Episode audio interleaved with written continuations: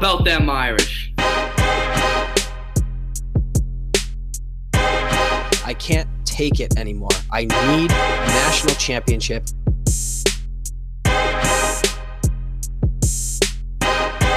This is the Four Horsemen Podcast.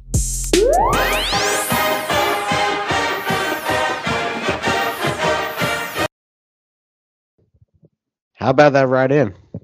I guess that's why they call it Sin City.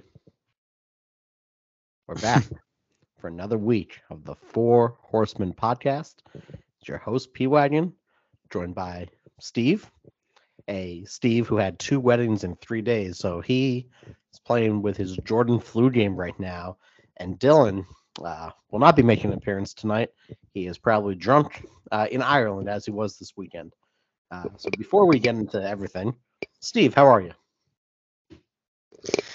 I'm crawling to the finish line here, amigo. What a perfect way to start a podcast from a game in Vegas. We have one guy who is chipper as ever, and the other who is uh, hungover. It's the dichotomy of a flight to or from Vegas. Yeah, yeah. Uh, just weddings are great, but there there reaches a point where there's just too many, and I am. Uh, I'm. I'm. This is. I just completed my seventh and eighth weddings of the year this past weekend, and my ninth and final wedding of the year will be uh, Clemson weekend, November fifth. So I have a month left, and then I'm just shutting it down. I'm just going full hibernation mode, and I never want to leave my house ever again. I have one in Houston in December. Uh, doesn't matter for Notre Dame; they won't be playing that weekend.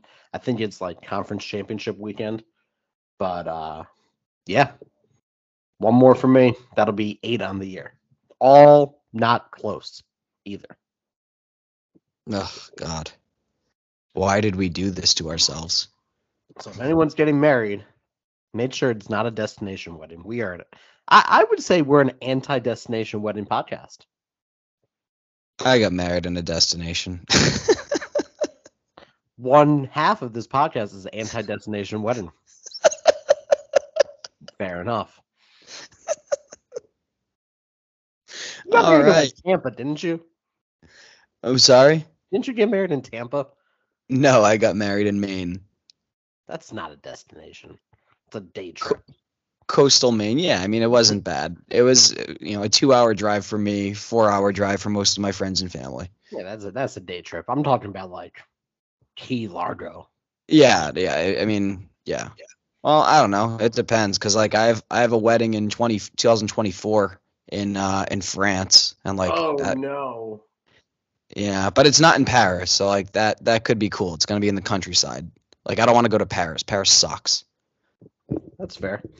Uh, so anyway, that is life talk with P Wagon and Steve. Uh, I just start the clock. I'm annoyed, and I, I really just want to get this out. It has nothing to do with Notre Dame football, but I just need to talk about it. Hike.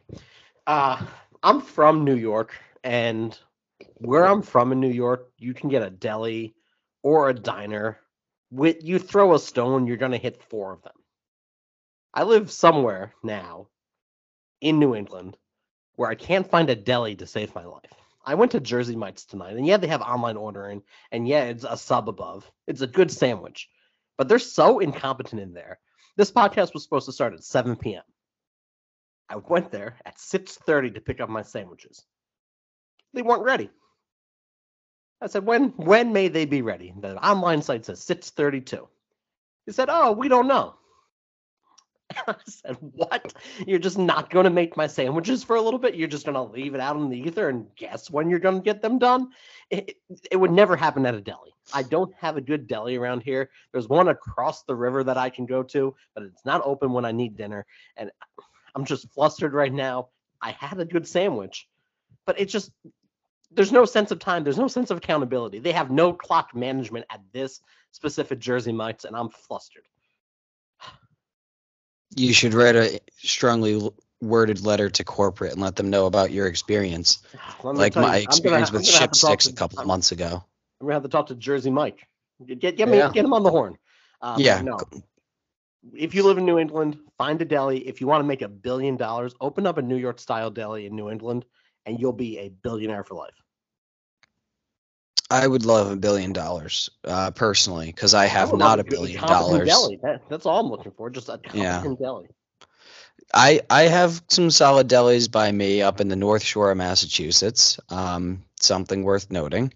Um, but what I don't have is a billion dollars. I, I have the the utter and complete opposite of a billion dollars. That that would be very nice to have that though.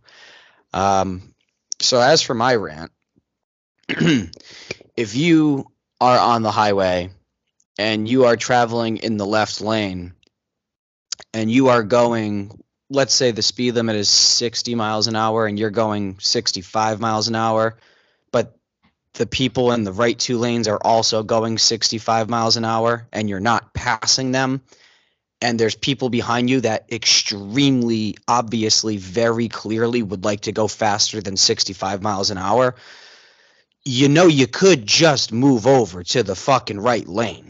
You could just do it, right? Because the person behind you might have just had two weddings in three days and is a you know a, a, shell of a human being and all they would like to do is drive just a little bit faster to get home so they can crawl into bed and die for the next week and a half so if you're in the left lane and you're not passing someone get the fuck out of the way finn I agree. I have one more thing. I have nothing to add to that uh, discourse because I'm a right lane driver. I I notoriously am not a good driver, uh, so we're quite the opposite humans there. Um, I don't understand, and this is a lot on social media right now, when people will say, "Come in, fill in the blank," usually username W or L plus ratio. I I, I just don't get it. I. I I think the internet's passed me by, Steve.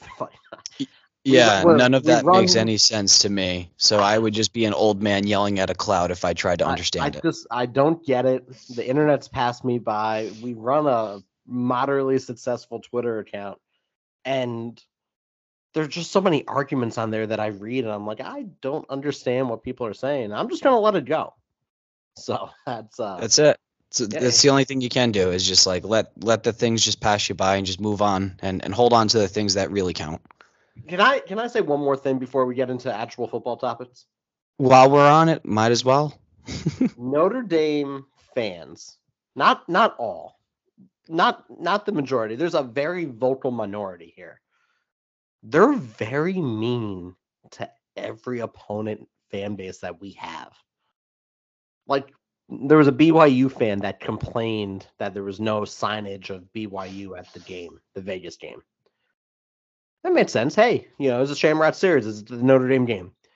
You would have thought that he insulted the Our Lady of Victory. You would think he would have insulted the the entire Golden Dome. He peed on the grotto. Like you would think that he did that. The way these fans were reacting to him, like it, it's not hard to be nice and have polite discourse on the internet, but there's just so many people out there. Not a ton, but the vocal ones, they're just so rude, and it, it makes the wider majority of the fan base look bad as a whole. So that's all. Just- I- I- My friend, an you might have just uh, actually inadvertently described American politics. So that's a good one. Oh, right. Anyway, uh, let's get into the so you're saying that human beings are assholes and uh, you know the, the very small minority will will make everybody look bad all at once.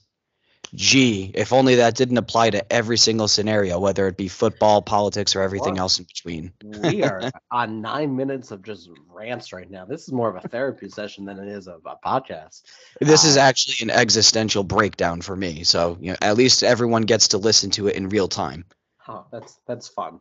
Uh, I have another thing that I'm mad about, but it's football related this time.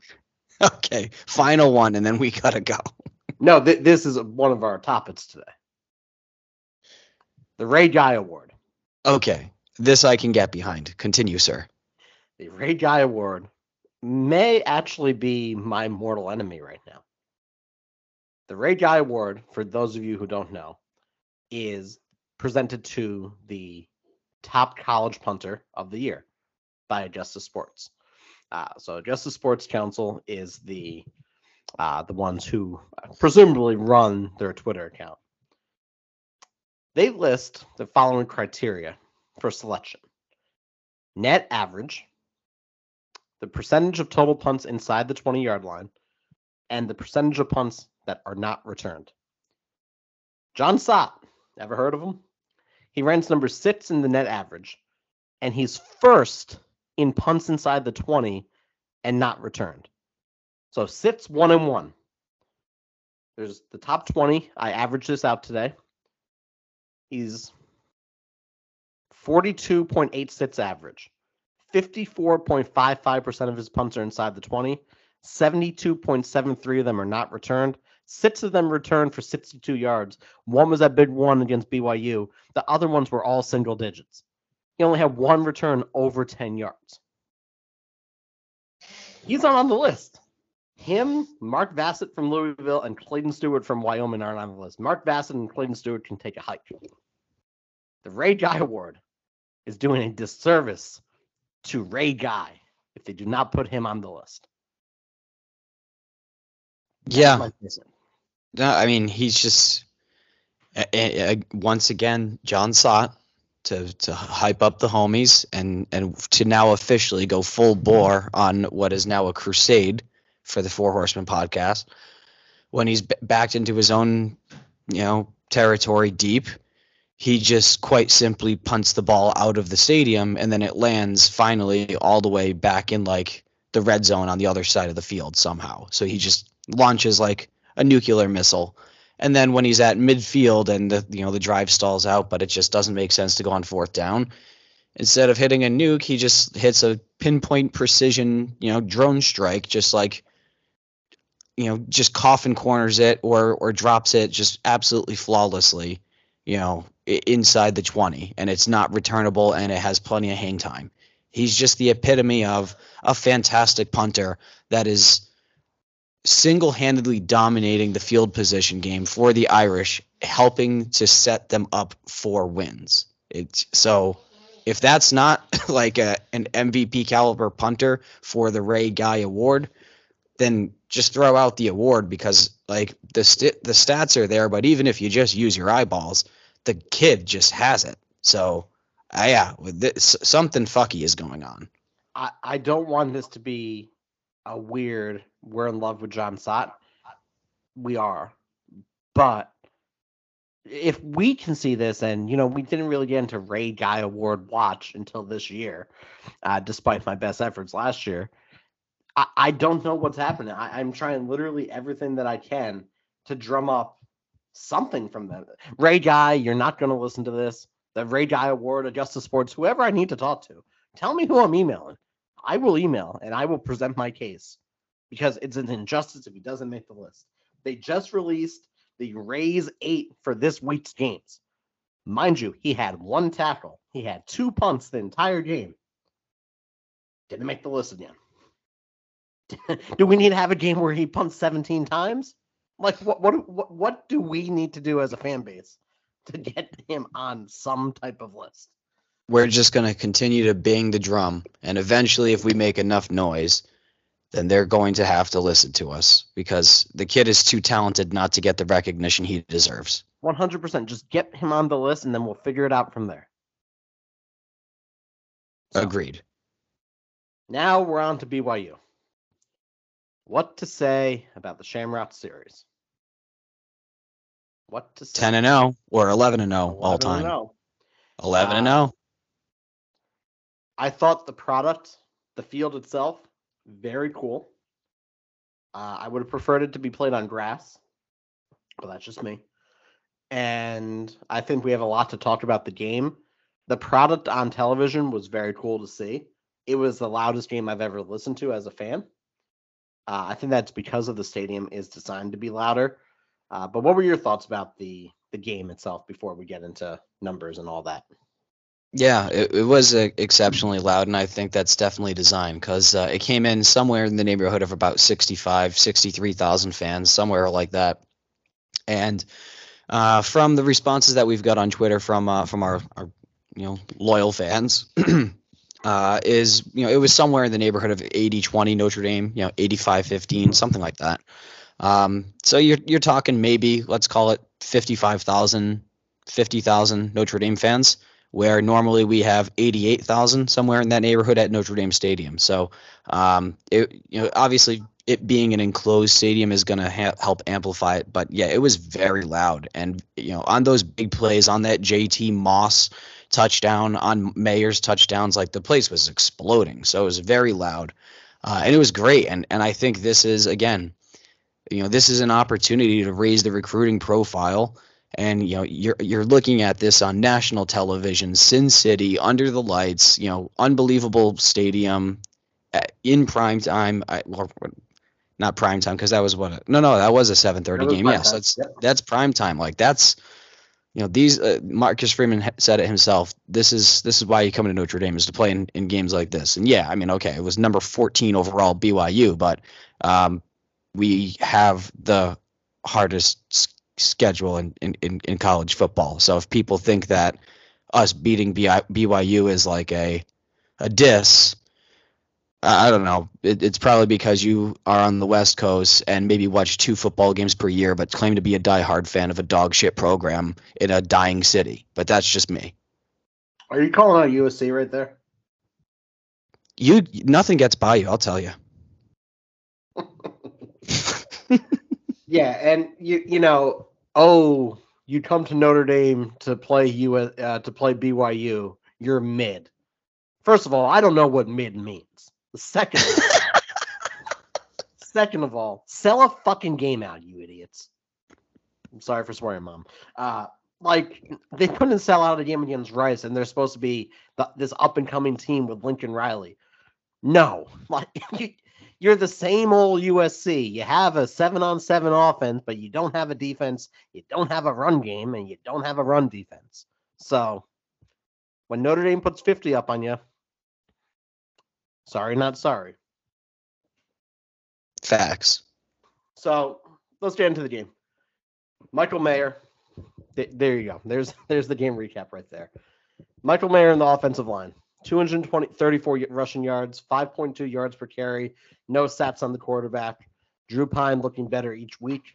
Uh, Drew Pyne being a little bit of a magician. And uh, like you said before, Jayden Thomas, hello. Welcome. I Welcome to the JT train. To talk about the good, you also have to talk about the bad before we get to the good. Uh, they gave up big plays to Kody Epps, Christopher Brooks. They failed a fourth down conversion. They failed a two point conversion. Pyne threw an interception. It may have been tipped. Uh, they allowed 5.5 yards per carry, and that third and 18. Uh, that was all bad. But the bad does not outweigh the good. Uh, the fourth down stop, Tariq Bracy's first Notre Dame interception of the year, Prince Kollie getting a sack, Jon Sot, two punts and a tackle, Blake Grupe, perfect on the day. Overall, we did a very good job. Michael Mayer had 11 receptions for 118 yards and two receiving touchdowns. And uh, Jayson Ademilola and uh, NOM, Nana Osafo-Mensah, four tackles and that game sealing fourth down stop. Uh, and we even had a safety. When's the last time you've seen a Notre Dame safety? I feel like we're good for maybe one a year, but or maybe one every two or three years. So it's it's pretty rare. And yeah, it's it's definitely less than one per season. Oh, that, those are just you know the things that happened during the game. Drew Pyne looked very good out there. Uh, do you have any any stats that we should uh we should talk about here? Uh, the 94.4 QBR from Drew Pyne. Now, 94.4 people might think that that's a passer rating. No, QBR is on a scale from 1 to 100. So the fact that he's coming in at a 94.4 QBR, um, Drew Pyne is balling out. Drew Pyne is stepping up to what he always billed himself to be, and he's filling the shoes of a winner, of a scrappy underdog, and it's making me fall in love with him. 5'10, 200 pounds out of Connecticut. He's you know he's on the shorter side, obviously. Um, he's not a freak athlete like some of the other, you know, dual threat QBs that have come out of college football in the last couple of years, or even just pure pocket passers. But he just finds a way to get it done. He sat back in that pocket several times. He was bouncing up and down, just, you know, the offensive line giving him the time. Thank God the offensive line. I mean, give them all the uh, accolades and and you know pats on the back that they deserve. They kept him clean, and he didn't even when it, he was sitting in the pocket for like two three seconds. He kept his eyes downfield. He looked and saw what was going through. Went through his reads on two different plays.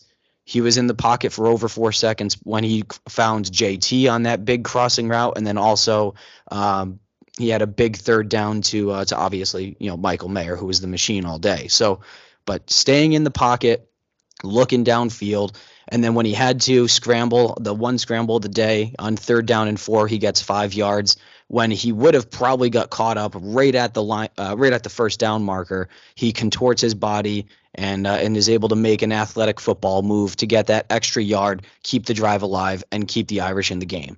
So, I mean, Drew Pyne deserves a lot of love because he's really coming into his own. So yeah, I mean, I, I love Tyler Buchner, uh, but at this point, you gotta say we are we are officially a two QB program, and you know one's injured and and one is is taking the reins and really moving forward. And it's you know next year, next spring and summer, it's to turn into a, a, heated battle in camp, but I think this is a net positive because this is truly to be iron sharpens iron competition, bringing the cream to the crop, a cream of the crop to the top. Whatever the whatever you know the hell you want to say, whatever sayings there are out there, this is it, it's just been a very pleasant thing to to see, and you know Tom Rees, who's also the QB coach on top of the OC, uh, he got a lot of heat earlier in the year you know, also a pat on the back for Tom Rees because he's setting up his quarterback for success. So there's a lot of things working and clicking right now at all the right moments, and this is a hot Notre Dame football team. You know, the the funny thing you said there is he was a scrappy underdog from Connecticut. Uh, he's from New Canaan, Connecticut, where uh, not not many people are referred to as. I mean, he's extremely wealthy. Yes, I, I, get that. I'm talking in the pure athleticism sense. No, I, I, know, but also, be just to talk about that point, he was like the number six most sought after quarterback when he was in eighth grade. Like he he he wasn't a he's not the traditional Ian Book three star prospect. Like if you look at Drew Pyne on his twenty four seven and you, you look at where he got offers from, overall, let me just let me throw some numbers at you.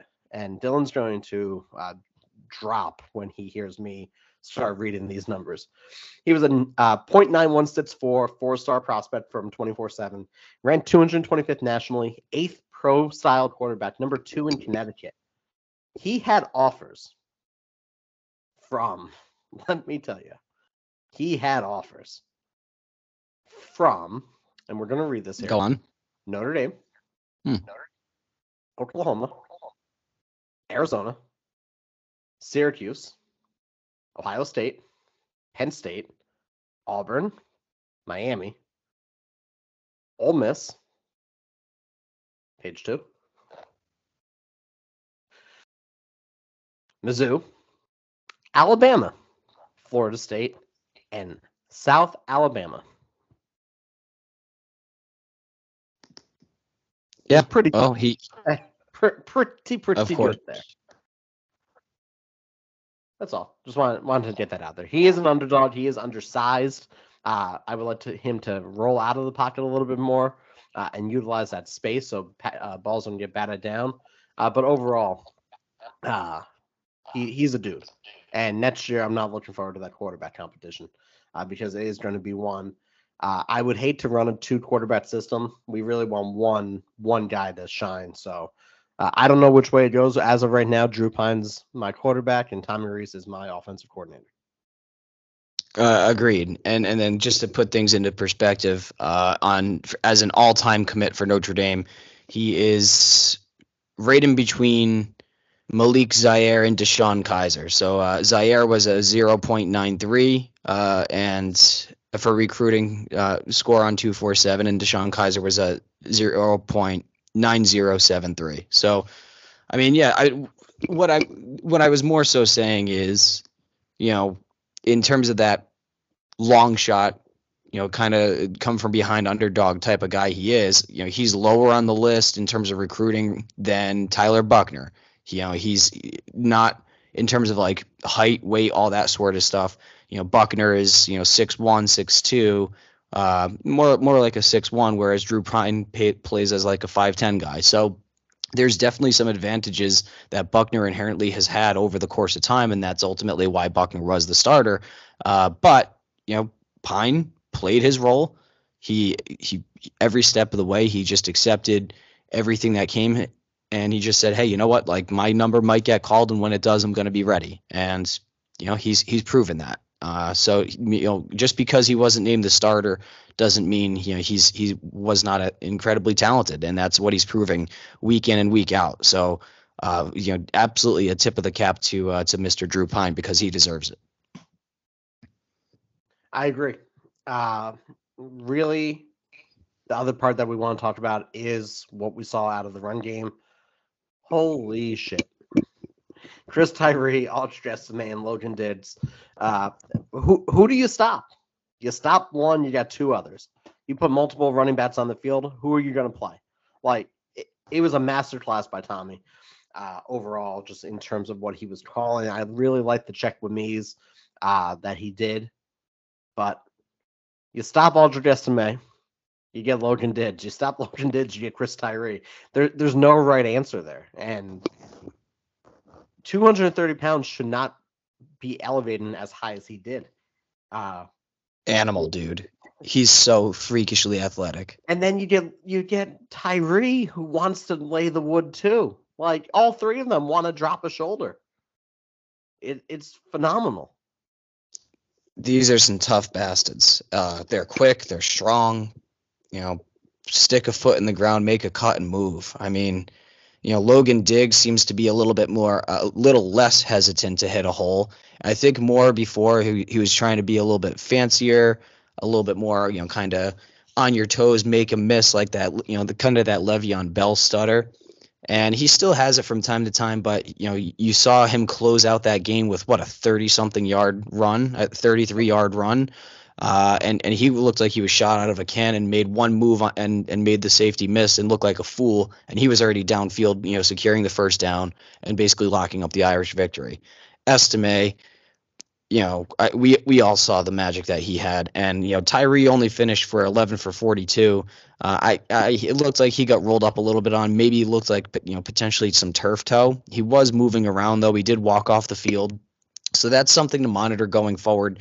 Uh, I think Tyree might not be at 100% for a week or two. But again, at the very least, we have two other guys that, if Tyree's not going to be okay, uh, you know, they're they're going to be able to to really step up and and you know move the rock. And this offensive line was opening up gaps for them. And when they did, you know, these guys took advantage and and they ran hard all day long. So I mean, just an, an unbelievable performance. And yes, it, it, a lot of it also comes back to the play calling to get those guys into uh, positions of success. Well said. Uh, overall, defensively, we were with it, without uh, Howard Cross. Uh, he will be back this week. Tariq Bracy did pull up with a hamstring. Uh, he's questionable for Saturday. Uh, we possibly we'll see Jaden Smith play a little bit, or I'm sorry, Jaden Mickey, not Jaden Smith. That's Will Smith's son. Uh, Jaden Mickey at the uh, the nickel uh, position. Uh, one last thing I want to say: Zac Yoakam, uh, kickoff starter uh, for Bryce McFerson. Uh, he's been phenomenal. He's probably the one that we don't talk about uh, at all, and I think this is the third time I've said his name. He, if you look at just hit the raw body of work for Zac Yoakam this year. He puts the ball through the back of the end zone. He prevents the the return. Like just overall, he is doing very well doing what he has to do. So I uh, just wanted to give him a, a quick little shout out here. Uh, I do think just based off of some people who we've been speaking with, we really are the special teams podcast. I think all the special teamers may listen to us. So with that, uh, shout out Zach. He he's doing doing his job and more.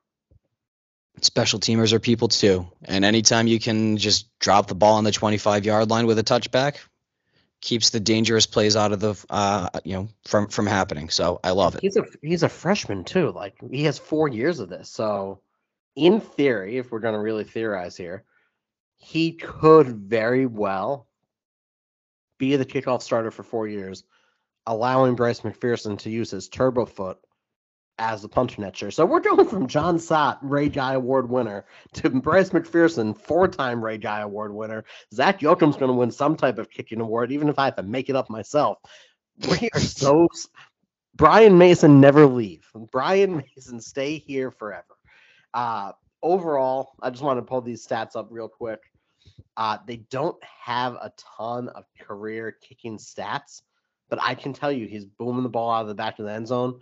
The stats show a bunch of zeros, but that doesn't matter because as long as the ball's going out of the back of the end zone, that's all we care about here. Facts.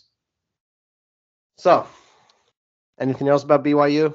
Overall, I, they're they're nice people, but that's all. Jaren Hall is who we thought he was. Yeah, maybe he has a bad shoulder, but he kind of stunk. Yeah. I mean, nine for 17, 120 yards. Two, I mean, he did have two t- nice touchdown passes, but he also only had nine yards at halftime with that interception. So uh, maybe it was a bum shoulder, or maybe he was playing an extremely good defense, or maybe it's a combination of both. More, He had more 120 not. yards. He had 120. Yeah. I, I'm not even. This isn't a bit right now. Like I am and surprised. one, and he had 120 yards passing, and he had a long longest pass of the day was 53 yards. So that means he had eight completions. He had eight completions whatever, for like 70 yards? something yards. Yeah. Jesus, that's that's very surprising. That I am I am shocked right now that I, Yeah. I learned that.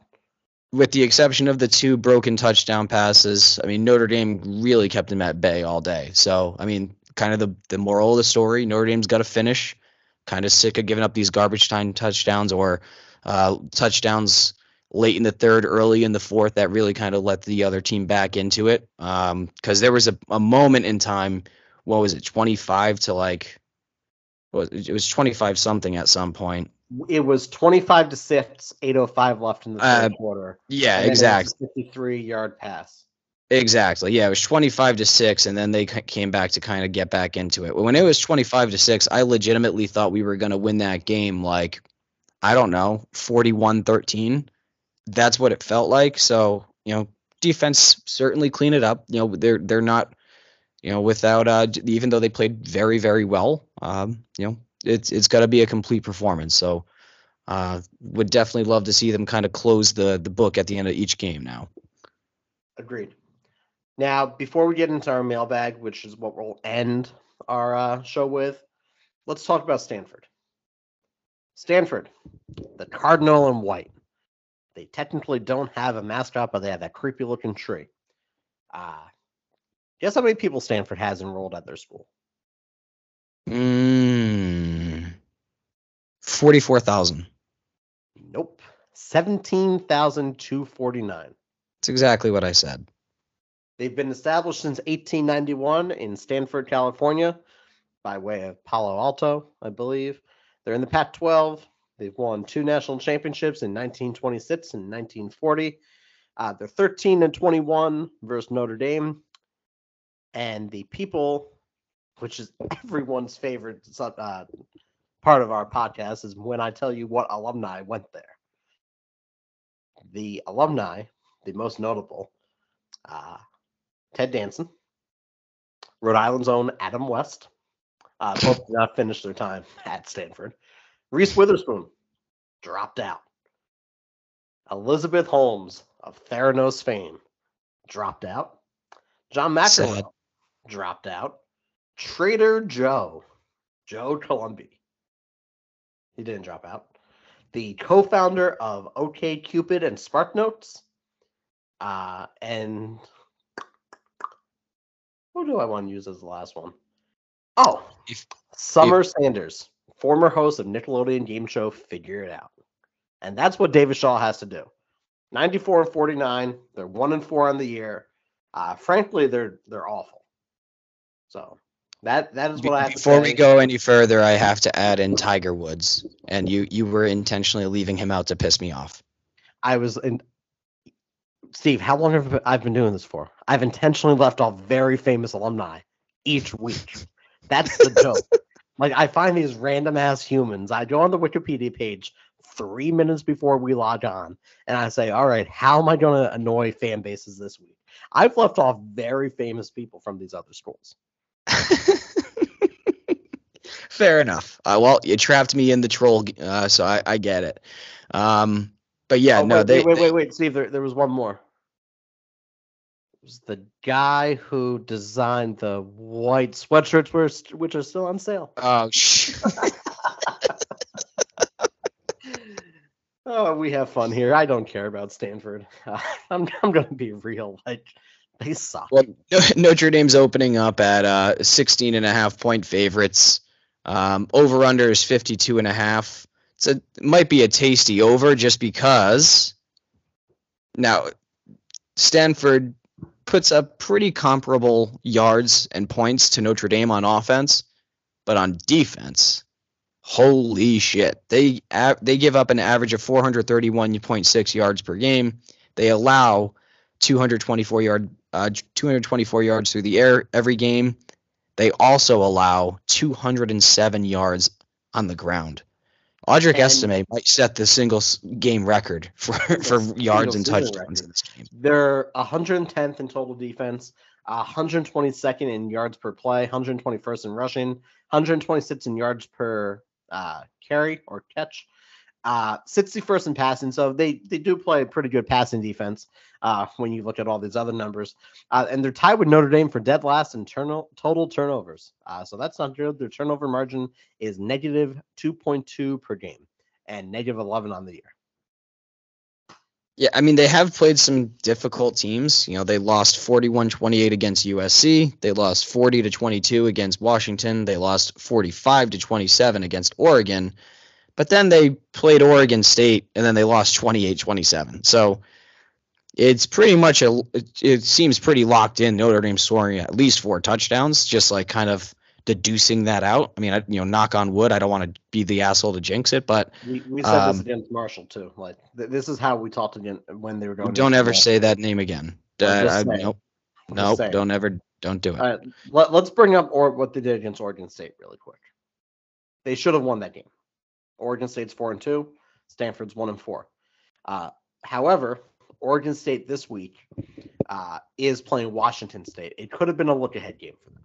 So let, let's just call a spade a spade there. It was seven nothing at the end of the first. Stanford was up. At the end of the second, they were up 17 to 7. They should have put the game away right there. Oregon State comes back. Stanford uh, scores again, 24 10.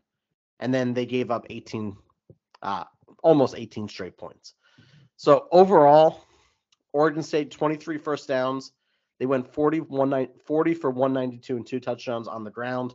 Uh, and in the air, 20 for 28, 250 and two. So 442 total yards. They had nine penalties for 90 yards. Like Oregon State shouldn't have won this game. And Stanford couldn't put it away. So I don't know if they're going to be demoralized coming into this week. Uh, overall, it, their offense is bad. They can't run the ball. They can't protect the quarterback. This is the week that you see uh, Foskey get a couple more sacks to chase the record again. Uh, Tanner McKee is good, but they can't protect the quarterback and they can't run the ball. So I know I'm saying a lot of words there, but that, that's kind of where I'm at with them right now. No, Tanner McKee, you know, he has 10 touchdowns, five picks. Uh, so, you know, he's averaging an interception a game, noteworthy. Again, for an ND team that needs to build some confidence and some swagger by getting the, their turnover ratio up.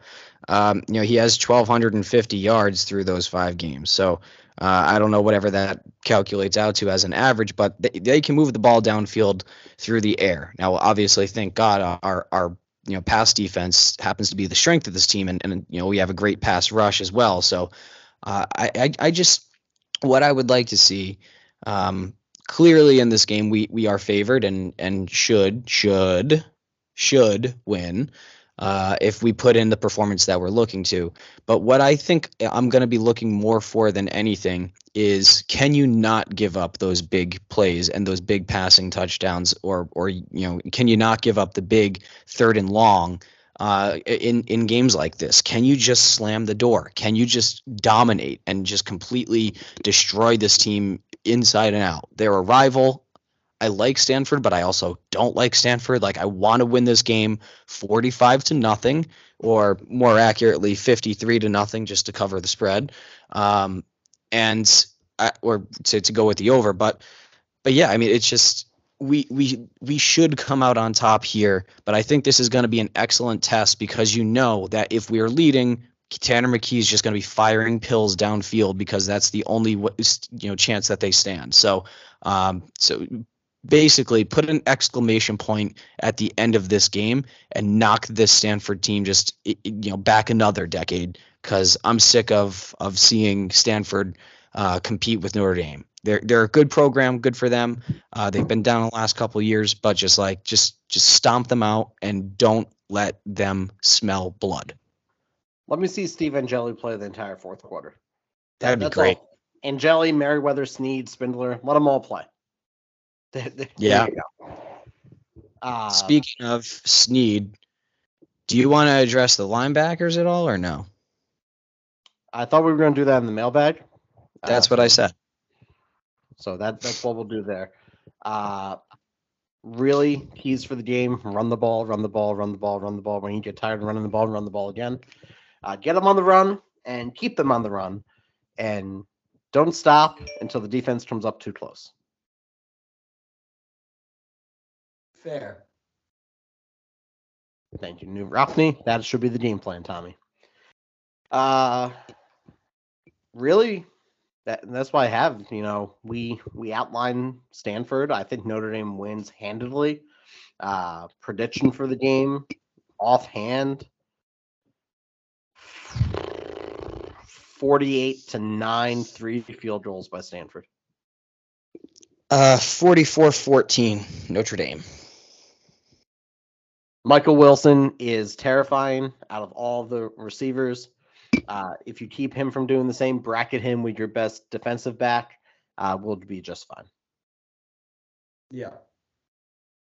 So that is what we have on Stanford. We're both expecting to win, but we have a mailbag. Let me tell you, our mentions are a dumpster fire right now. It's almost as if I got into a war with USC fans today. Uh, before we begin the mailbag, shout out Big Al. Big Al has become a legend. Uh, so Abigail or, or, Big Al, just you're listening to this right now as well. Uh, shout out, fan of the week, and uh, you know I'll I'll do it, Steve, if you agree. Uh, he's the horseman of the week. I'll I'll I'll co-sign that for sure. Big Al. Only reason we're on iHeartRadio right now. May be, Al, you might be the only iHeart listener we get, but for that, we thank you. So let's see here. Uh, they're saying that uh, Duke's Mayo Bowl could be a spot for Notre Dame. I hope so. Uh, just for myself, I love Duke's Mayo, the best mayo in the game. Uh, they could be playing in the Cheez It Bowl versus Texas or the Gator Bowl versus Florida right now. But, but none of those are a New Year's Six bowl, so I don't understand right. why would we. So that I don't get it. I'm just, I'm just saying those are the bowls that, as of right now, if everything were to end today, that's what they're saying. I guess, but I don't know. I I just uh, tend to think that once again the national media talking heads just quite simply never appreciate or properly rate Notre Dame. So yeah, you can put us in in the Idaho famous potato bowl if you want to in October, and then in December when we've had yet another 10 win season for the you know what six in a row at least um, then we're going to be back here to say we told you so. This is a good program. We're not going away. And go screw yourself because we're going to the new year six. So that's that's kind of just my general uh, you know put one near their ear hole towards the the national media. Agreed. So the first question we have uh, seems like the Marshall Plan was pretty effective. No, Uh, we are not a World War II podcast, but yes, the the Economic Recovery Act of 1948 was uh, was pretty successful overall at the end of World War II. The only thing that I disagreed with at that point with the Marshall Plan was the biggest mistake we did make was not actually uh, walking uh, or marching on Moscow, uh, in my opinion. But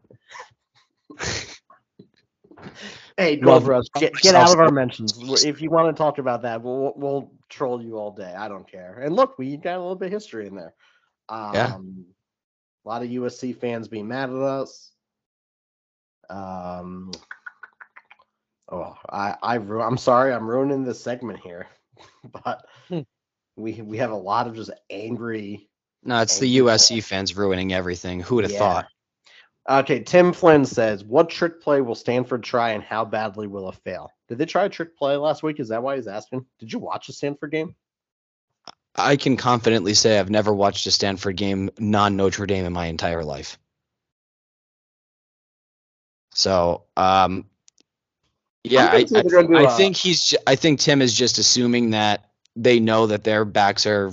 They they they're basically, you know, they're they're hogs headed for slaughter. So they might as well try some sort of trickery to try to get out of it. I think is the point he's making. So it's going to be a punt, uh, a fake punt, and it's going to fall incomplete, or it's going to be a complete disaster. It's gonna be a hook and ladder, the old the old hook and ladder play, and Love it. uh, it won't work. Yimmy, he's asked this question three times, so we have to answer it. Uh, if you're ND, are you trying to flip a 2023 QB commit, or are you dropping the bag at a transfer? Love Pyne, but we no doubt need to add another high ceiling type player at the position. I'm not talking a Coan type, rude. Need someone better than uh, Tyler Buchner in the room pushing things. I don't know. Yeah. They are going after Kenny Minchey, aren't they? Uh, Yeah. and then also Avery Johnson from K State. So th- there's two uh, two pretty top end re- guys that they're trying to get for for 23. Um, CJ Carr is the 24 guy that could potentially uh, reclassify for 23. He still hasn't made up his mind on that. So um, they're they're kicking the tires in the recruiting game for sure. And there's two guys with uh, a lot of upside, and you know, so uh, you know they're, they're doing their due diligence. They they may or may not get a 23 QB. Um, if they don't, I don't honestly think it's the end of the world. I would have told you it's the end of the world coming into this year, but now seeing the emergence of Pyne and knowing that we're going to get you know uh, a Pyne Buchner you know QB battle next year, and and again that's going to just improve everything as a whole. I think we're actually going to be positioned way better than ever before at the QB position for the next couple of years.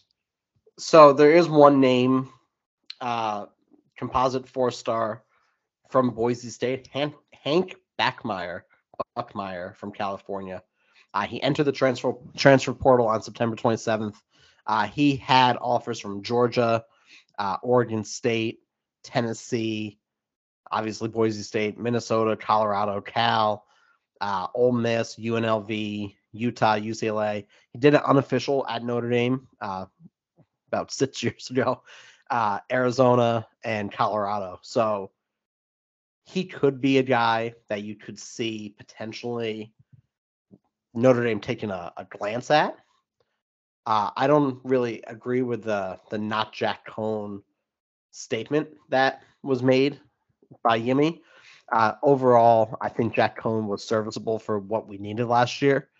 Uh, may, did he stunt Buchner's growth or uh, Pyne's growth? Maybe, but you get Bachmeier in. He's 23 right now. He'll be 24 next year. You, you need that type of I don't want to say eld, not elderly, age in the locker room. Uh, overall, he's a pretty good human in terms of being a quarterback. Uh, 497 yards, six touchdowns, three interceptions this year. But overall, uh, when you look at him for his career, 2021 he had 3,079 yards, 20 touchdowns, and eight interceptions.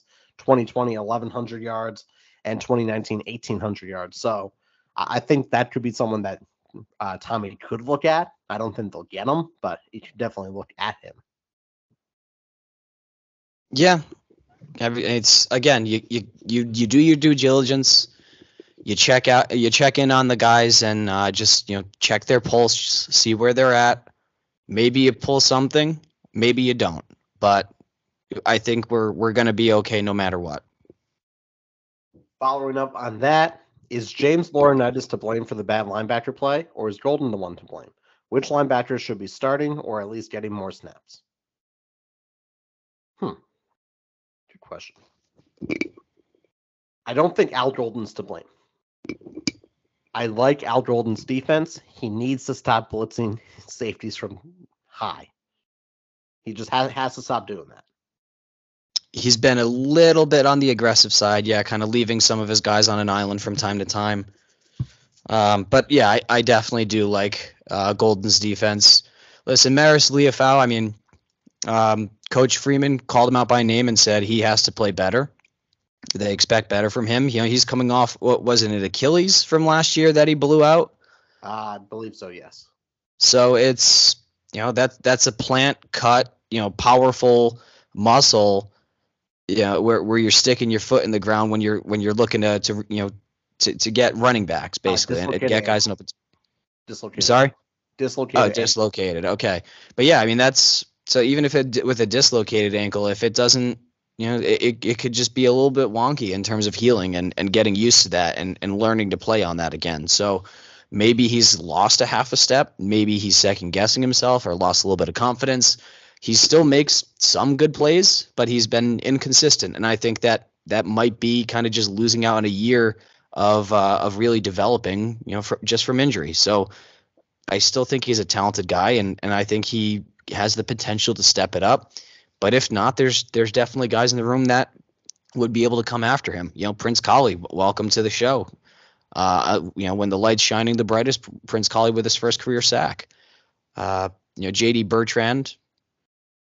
He he's still he takes some aggressive lines, you know, coming downhill, and sometimes he'll he'll just he'll miss. Um, and but he also ends up with like 14 tackles a game somehow. So we know what we get from from Bertrand. Uh, the linebacker position for the future is very bright, but that you know has no bearing on the here and now. The here and now, I would say, listen, this is the group that you have. If you wanted to try and sub in some guys and and, and get some different packages, see if uh, if one of the younger guys like Kollie or uh, or Jaylen Sneed might you know might pop with their talent and really show that they're the one that belongs on the field, then sure. But but yet again, it's you have to trust the depth chart because the coaches have spent hours and hours and hours with these guys every single day for months on end. They know who is going to be the best guy for the job. If the best guy for the job needs to be on the field, he will be. Benjamin Morrison, true freshman, took over as the starting cornerback.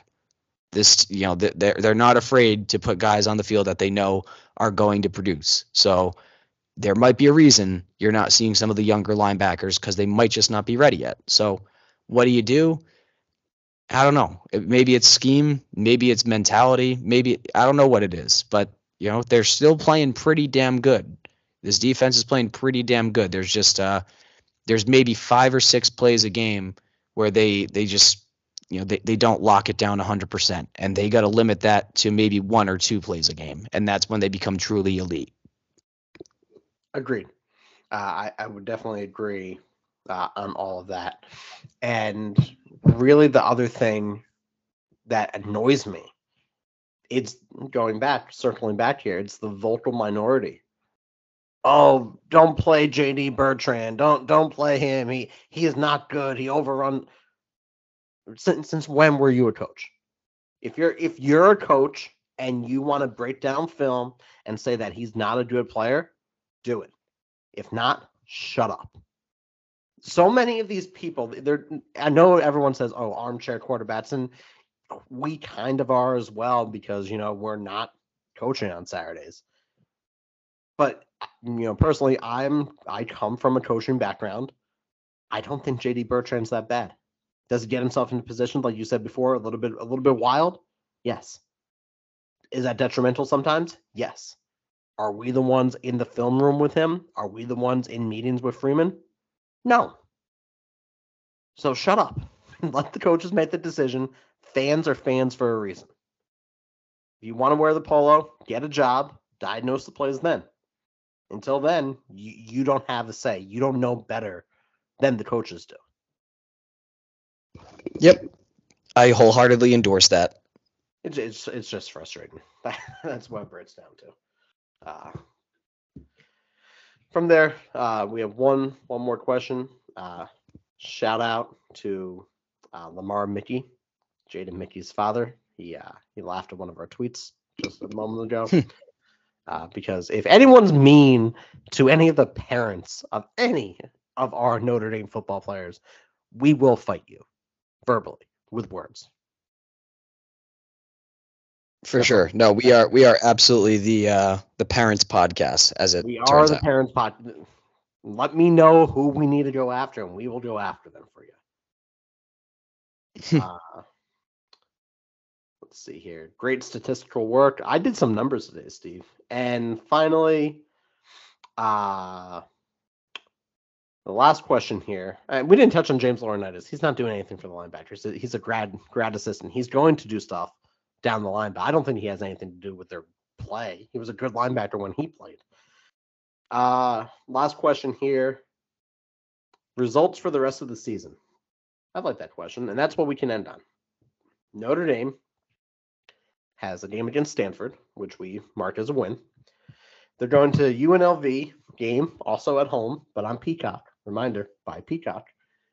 Then they have Syracuse, a game I will be at, and I am undefeated at games I'm at. Uh, Clemson, Boston College, Navy, and USC. Did I miss any? Uh no you did not. What is Notre Dame's record on the Sunday after Thanksgiving? Okay, four and two, five and two, six and two, seven and two, eight and two, nine and two, and if my math, uh, ten and two, ten and two. So is that, that's what I've been saying since after we lost against Marshall. So carry the two, add the one. Yep. No, yeah, ten and two. Um, I'm gonna continue to say it because this is a ten and two football team. This is an eleven and one football team. Quite frankly, uh, this was potentially a twelve and zero football team. Uh, it's just we had a little bit of bad luck. So hey, a great football team. We're gonna win out because we can. Agreed. Uh, that that's the the question right there. Stanford's a winnable game. UNLV is a winnable game. Syracuse, you have me going to the game. That is understated. I've never lost a game. I went to a game during the Tyrone Willingham era. It was Navy, but still, still didn't lose that game. I've Now that's impressive.